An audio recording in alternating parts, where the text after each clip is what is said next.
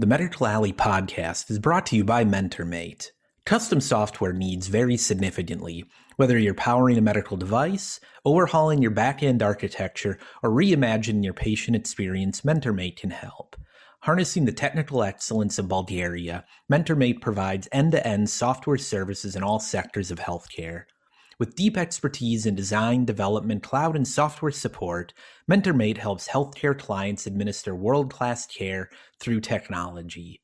Learn more at mentormate.com.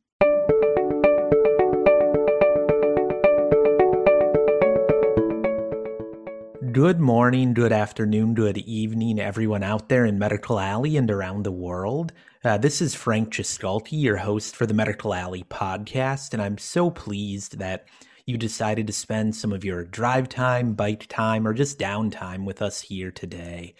I have a wonderful guest and a wonderful conversation coming up with Megh Gupta, who's a partner at Wittington Ventures in Toronto, Canada. Uh, Megh, welcome to the podcast. And uh, could you start with maybe just introduce yourself, uh, a little bit of your background? Yeah, awesome. Thanks for having me, Frank. Um, you know, so as you mentioned, I'm an investor over at Wittington Ventures, and we're uh, we're a Toronto-based venture fund. Um, for me personally, I've spent the majority of my career at the intersection of tech and investing, kind of weaving in and out of operating and investing roles throughout.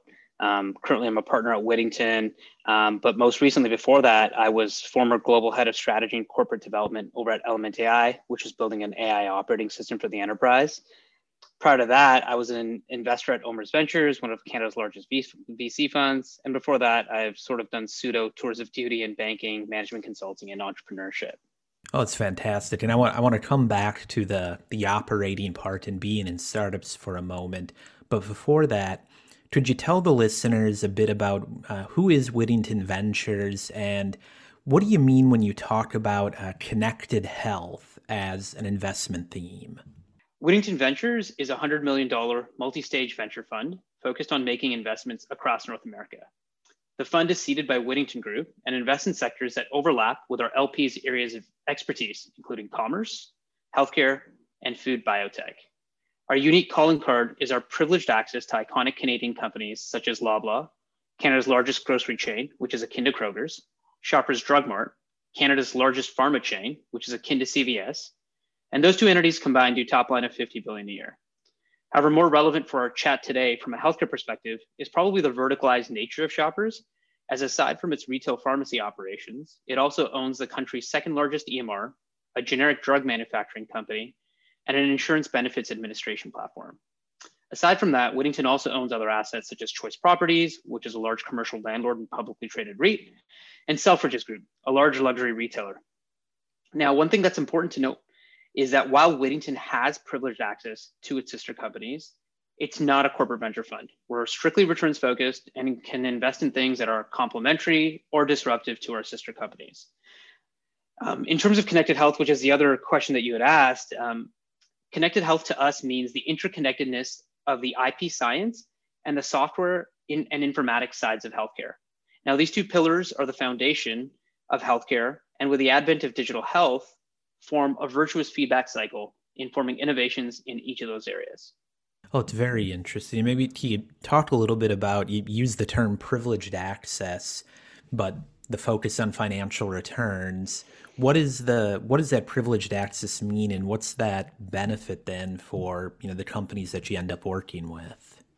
Now, privileged access for us is really our differentiator as a fund. It is, and it allows us to do a couple of things. First, as investors, it helps us to validate market push versus pull of new technology and inform us on the real gravity of customer pain points.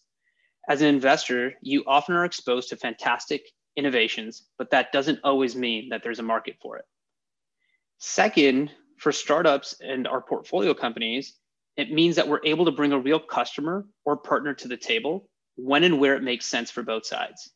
Now, this can be invaluable to entrepreneurs as often one of the hardest things about executing a go to market strategy is really getting your foot in the door with a motivated buyer or partner at a large enterprise, mm, you know, i.e., like a warm lead.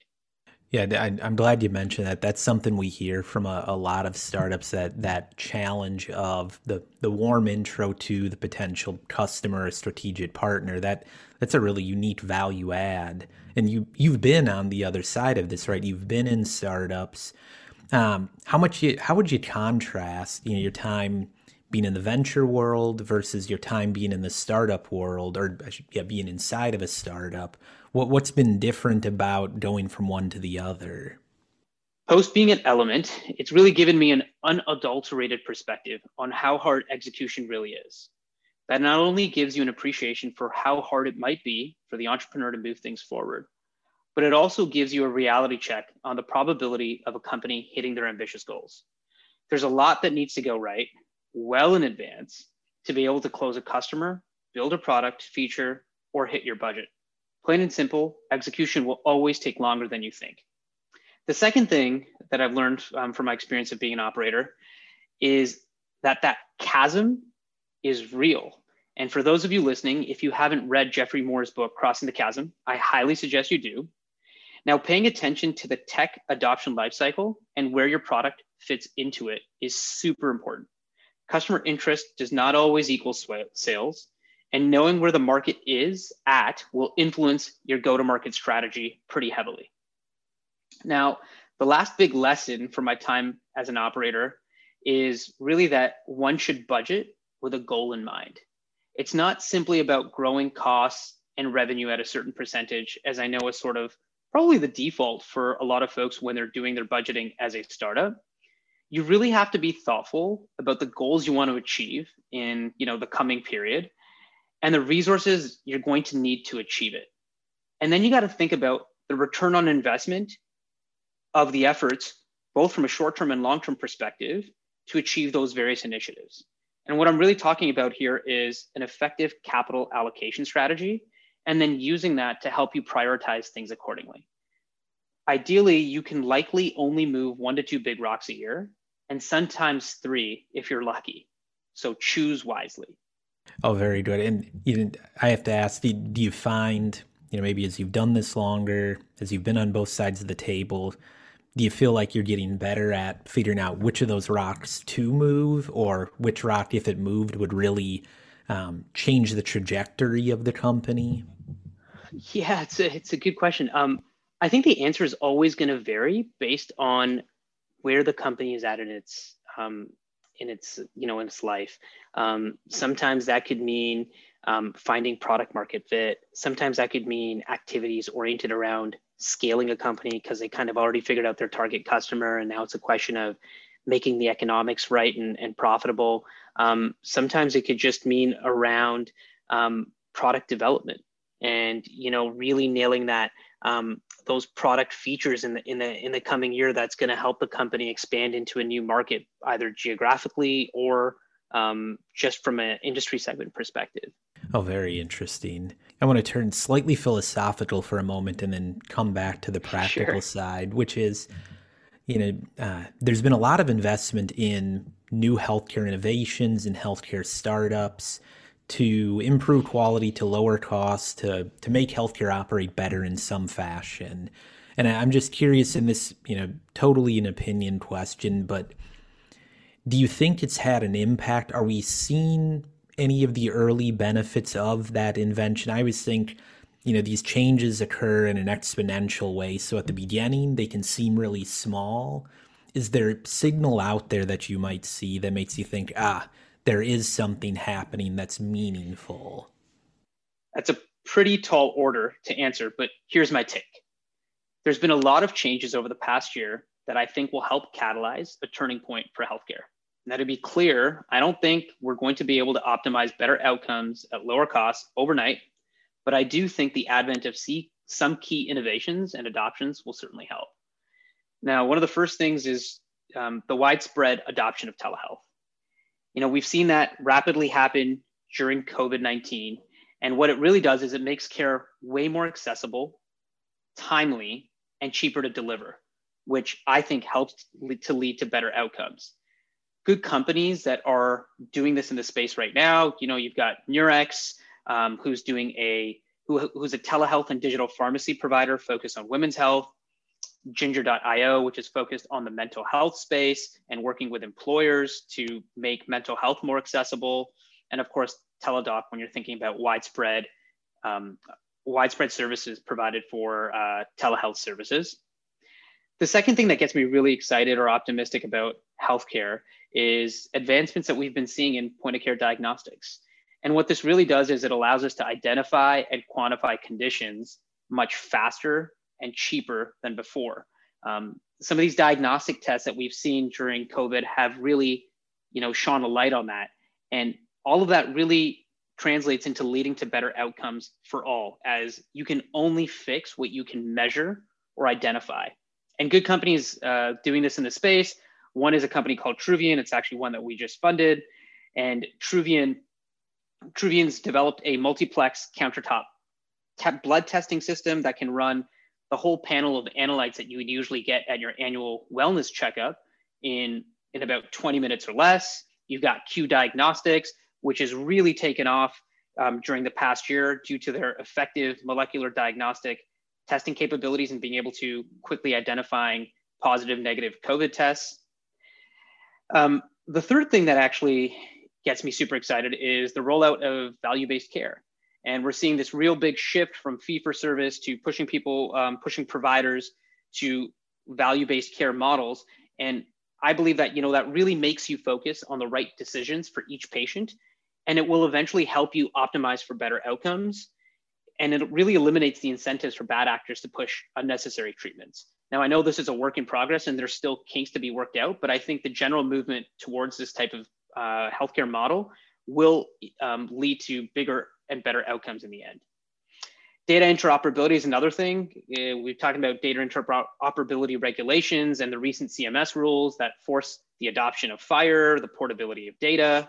And I think all of those are really huge steps that will allow for more data driven decision making and the gleaning of best practices from a population health perspective. And by that, I really mean broad applications of machine learning, um, which is ripe to do in areas like population health. And companies that are focused on data interoperability, uh, you know, top ones that come to mind for me are Health Gorilla. Health Gorilla eh, has plugged into a bunch of health information exchanges and made access to patients' healthcare data, um, of course, privacy provisioned via APIs, easily accessible to developers. Um, you've got another company, actually a Toronto-based one called MedChart, which is focused on structuring unstructured healthcare data and finding unique ways to actually um, digest, access, and then optimize that data for patients to use for multiple multiple use cases. And the last but not least, and I know this has been a long answer, but you know there are there are a lot of things that that give me hope, um, and it's just the advent of clinical trials. And really, during COVID, we've seen clinical trials speed up quite a lot the rapid testing and approval of COVID vaccines has really shown us that that cl- there is a world where clinical trials can be pretty expedient and effective when needed. Now, innovations in this space will continue to help bring treatments to market faster. And when I'm talking about innovations, you know, I'm thinking about things like digital twins for control groups in uh, in randomized control trials, patient recruitment, real world evidence to measure efficacy, and companies that come to mind here would be Aetion, who's really using real world evidence uh, to help measure efficacy of drugs during phase four clinical trials. Unlearn, who's focused on digital twins. Evidation Health, um, who's focused on patient reported outcomes and um, helping with decentralized clinical trial processes. Yeah, a great amount of hope. And I, I, I hear a thread through a lot of those of you know technologies bringing not just new therapies or products to market quicker but closer to um, the individual end user, the patient, or you know, some would say the consumer. And this is an area where, you know, given as you said, the the privileged access that Wittington has and the relationships, um, I have to think the the consumer angle or the consumer potential for some of these is something that's often on your mind. I, I'd be first curious to ask, you know, we've talked about consumerization of health for a long time some of the companies in Wittington are deep in it. What what do you think the state of consumer health is today?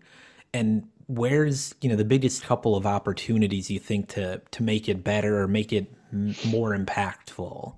Yeah, um, yeah, it's a good question. Um, so where do I think cons- consumerization is? So, you know, I th- I think that um, if we go back to just take a step back and we just say like, I guess what is consumerization in healthcare, and and I think if you unpack that a bit, it's it's for me it just means you know putting more information about you know somebody's biomarkers, their conditions, their treatment options, um, transparency around pricing, and you try to take that information and you empower the patient, right? And and that to me is what really defines consumerization of healthcare. Um, it basically you know making healthcare more democratized and accessible. Um, and I think that you know some of the stuff that's really driving that is you know decentralization of healthcare beyond the hospital or the doctor's office, right? Telehealth, retail clinics, in-home care, digital pharmacy. And all this just means is, you know, patients are getting, uh, they now have a lot more choice. Um, and I think that what ends up happening there is companies that want to succeed in giving patients choice, they have to then start optimizing on user experience, right? Like the the healthcare that you and I are going to consume, um, we're used to seeing things that we personally consume, you know, whether those apps on our phone or, or software that we use that's easy to understand, um, that's that's intuitive, and I think that that's the type of things that really come to play then in the consumerization of healthcare piece of it, right? We want our experience with our smartphone and our in-home devices to be ported over to to kind of healthcare, and so I think that that is a lot of the things that um, that are driving this trend for consumerization of of healthcare, and I think a lot of that's just kind of some of the stuff we already chat about, right? Like you know accessibility, telehealth, point of care diagnostics, um, data transparency, owning your data, being able to take it where you want to take it, um, knowing what your treatment options are, et cetera. You know, to that, um, sometimes we'll, we'll hear companies or people talk about, okay, there's all this information we could gather, all this data we could provide. And then you get to a point where the the individual patient in managing their condition just has you know a deluge of options and information. Where do you see you know the the innovative companies out there taking a role in that? Is there is there a point where it's too much for the individual? Should we trust them explicitly? Or where do you see the opportunity i guess for innovators to help the consumer manage um, well all of the data and information that might be coming at them yeah it's a it's a really good point because i think you know you point out that there's this fine balance between you know democratizing access to healthcare data um, and then not creating this fear and anxiety in patients that now I've got all this data. What do I do with it? What does it mean? Right. And I think that some startups are working on interesting ways to help people just derive insights from it or be able to just bring transparency to it that when you're going to chat with your healthcare provider, you can be better armed with what they're saying or being aware of what your treatment options are um, or what certain types of medications mean and and you know what are the alternatives available to you. And so i think that there's this delicate balance that folks need to, to be able to do. And I, and I think a bit of this balance really comes down to um, not sidelining clinicians and providers it's actually putting them in the loop right? And it's arming them with a way to be part of that conversation to arm the patient with information and transparency on their health condition, choices, treatments, alternatives, but then also bringing the provider as a part of that dialogue to be able to help them decipher what's good versus what's bad, to be able to allow them to say, I understand you must have been reading about X. Um, that's probably not the best place to be looking. You should look at Y because that's going to pertain a little bit more to your um, conversation. There's a bit of this actually reminds me of, um, you know, uh, Shiv Rao over at um, Abridge is building a really interesting product where, um, you know, it's it's it's it's all about voice, and you know, you can record your conversation with your doctor, obviously with their permission, to be able to um, remember the protocols that they've told you or the diagnosis that they've shared with you right and in the background what Abridge is doing is it's transcribing that it's also drawing insights that you know if um, the doctor prescribed like Lipitor, you could actually then get information through the app on Lipitor or the types of conditions Lipitor is actually prescribed for. And if you think about this aging demographic where you've got a lot of um, elderly folks and our parents are going through the healthcare system now and and sometimes they don't remember or can't recall the things that are happening, um, this is a way to sort of consumerize healthcare and both collect the data that's a part of their healthcare journey, but also be able to allow them to share it with close family and maybe go back to their provider and have a more educated conversation after they've been able to digest it in a way. So I'm not sure if I entirely answered your question, but that for me is an example when I think about, um, you know, trying to keep like record the data, but also um, safeguard it in a way where it can be used effectively. Oh, that that's a, a great example. Um, I love that. Like it's almost reversing, you know, the scribe uh, in there. And I, I think about when I've had care and the doc has given you lots of useful information, but you might be nervous, you're focused on other things. That's a lot to take on. Like I'd use that tool. I'd, I'd use that tool tomorrow. I want to shift to as we come into the last few minutes of the conversation a little bit about kind of the the world you're in and how it's changed during the pandemic, specifically, you know, being a venture capitalist. Um, yeah, I have to imagine you might not have been on a plane the last year as much as you were prior. What has it been like um, being a VC in this environment? Has has Zoom eliminated the distance issue in finding deal flow or doing investments, or has it made it harder? Yeah, it's a really good question. Um, if you asked me a year ago, you know, it's funny, we were debating at our firm. So, do we just take a pause on doing deals outside of Toronto and only do things that are local? Um, and then we found out really quick, probably within like three, four weeks, that, well, no one else is stopping. So, either we got to be okay with not investing at all for the next little bit or figuring out a new way to, to do business. Um, so, the short answer is, you know, um, we're still like Zoom has eliminated the distance. Um, and I think it's both um, an advantage and, a disadvantage, right? I think the advantage is um, it's sped up times, it's eliminated travel and uh, and so on, so you can actually um, meet with more entrepreneurs. You can actually start to assess deals a lot quicker and, and get looped into things.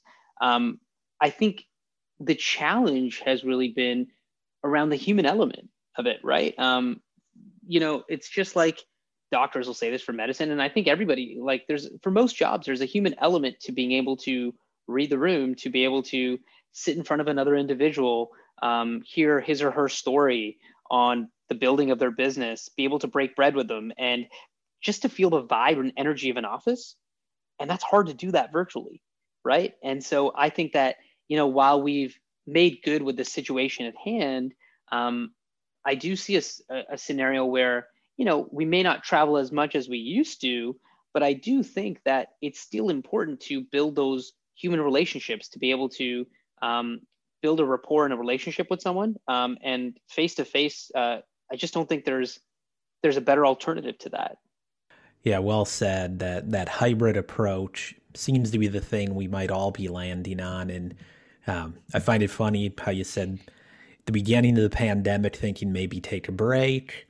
We heard that from a lot of different groups. And then yeah we all kind of had to to figure it out. And so far i think it's working up to that point you described. Like you can't quite right break bread with a person and get that sort of intimacy but a lot of the other pieces you can do well you know you mentioned toronto and maybe considering only doing deals there given the pandemic what for those of our audience who aren't familiar What's the healthcare ecosystem like in Toronto right now? Like I've seen a lot of the biotech activity that's come out of it. What should our our listeners know about Toronto and startups? Yeah, absolutely. Um, so I think that what they should know about Toronto is it's it's an awesome city, um, and it's it's growing and vibrant, and it's got a strong life. It's got strong life sciences players. Um, there's a large university and hospital network here, which um, leads to a, a, really good ecosystem and network effect for um, you know training and bringing up super smart entrepreneurs in these spaces and then um, them to sort of build great companies and, and sort of it's a virtuous cycle um, i think that you know there's there's great companies here um, medchart swift medical felix health maple league um, gosh Synnex deep genomics like there's a lot of great names and, and great um, sort of healthcare companies being built in Toronto. Um, I think the advantage, and you know, it's not just for for healthcare. I think the trend that's been we've seen here is um, living in Canada over the past five six years is it's also gotten a lot of interest from from our friends south of the border and where you know when you're investing in us dollars but you have um, you know human and technology costs that are in canadian dollars there's a bit of an arbitrage right with um, how much further your dollars can go. Um, you also re- they folks have also realized that there's a healthy government support program where there's a lot of r&d and tax credits provided to innovative startups. So i.e that can help to um, to subsidize the cost of building technology and a company here and last but not least there's just um, a lot of smart folks building great companies and you know covid's taught us one thing that you know the world is pretty decentralized and so you can kind of build a great company sitting anywhere around the world and, and reach um, reach folks. So you know, um, Canada's got it's a very familiar system um, in terms of culture operating to the U.S. So there's not that much of a culture shock, but um, you know, I'd say that Canada is still unique, and um, but it's nice that it's a it's something that's a, a really short hop from our uh, from our folks um, down south. Yeah, I'll echo, I'll echo that. It's about a 90 minute flight from Minneapolis. Um, oddly enough, we're actually north of Toronto, um, which always surprises me. And it is a fantastic healthcare community. I, I've been beyond impressed for years with the companies that come out of there. Um, we have a large uh, office of a company called Point Click Care that has their US base here and just fantastic organization. And I'd say to any of our listeners out there, if you're not plugged in, you really should be. You're missing out. We're coming up at the end. So, Megh, I just want to say thank you for taking the time today to spend a little bit with us, share your perspectives, and uh, help our audience to learn a bit more about what's going on in healthcare. Yeah, absolutely. It's been a pleasure. Um, thanks for uh, thanks for having me. Thank you. And folks, that is the Medical Alley podcast. We'll catch you on the next one.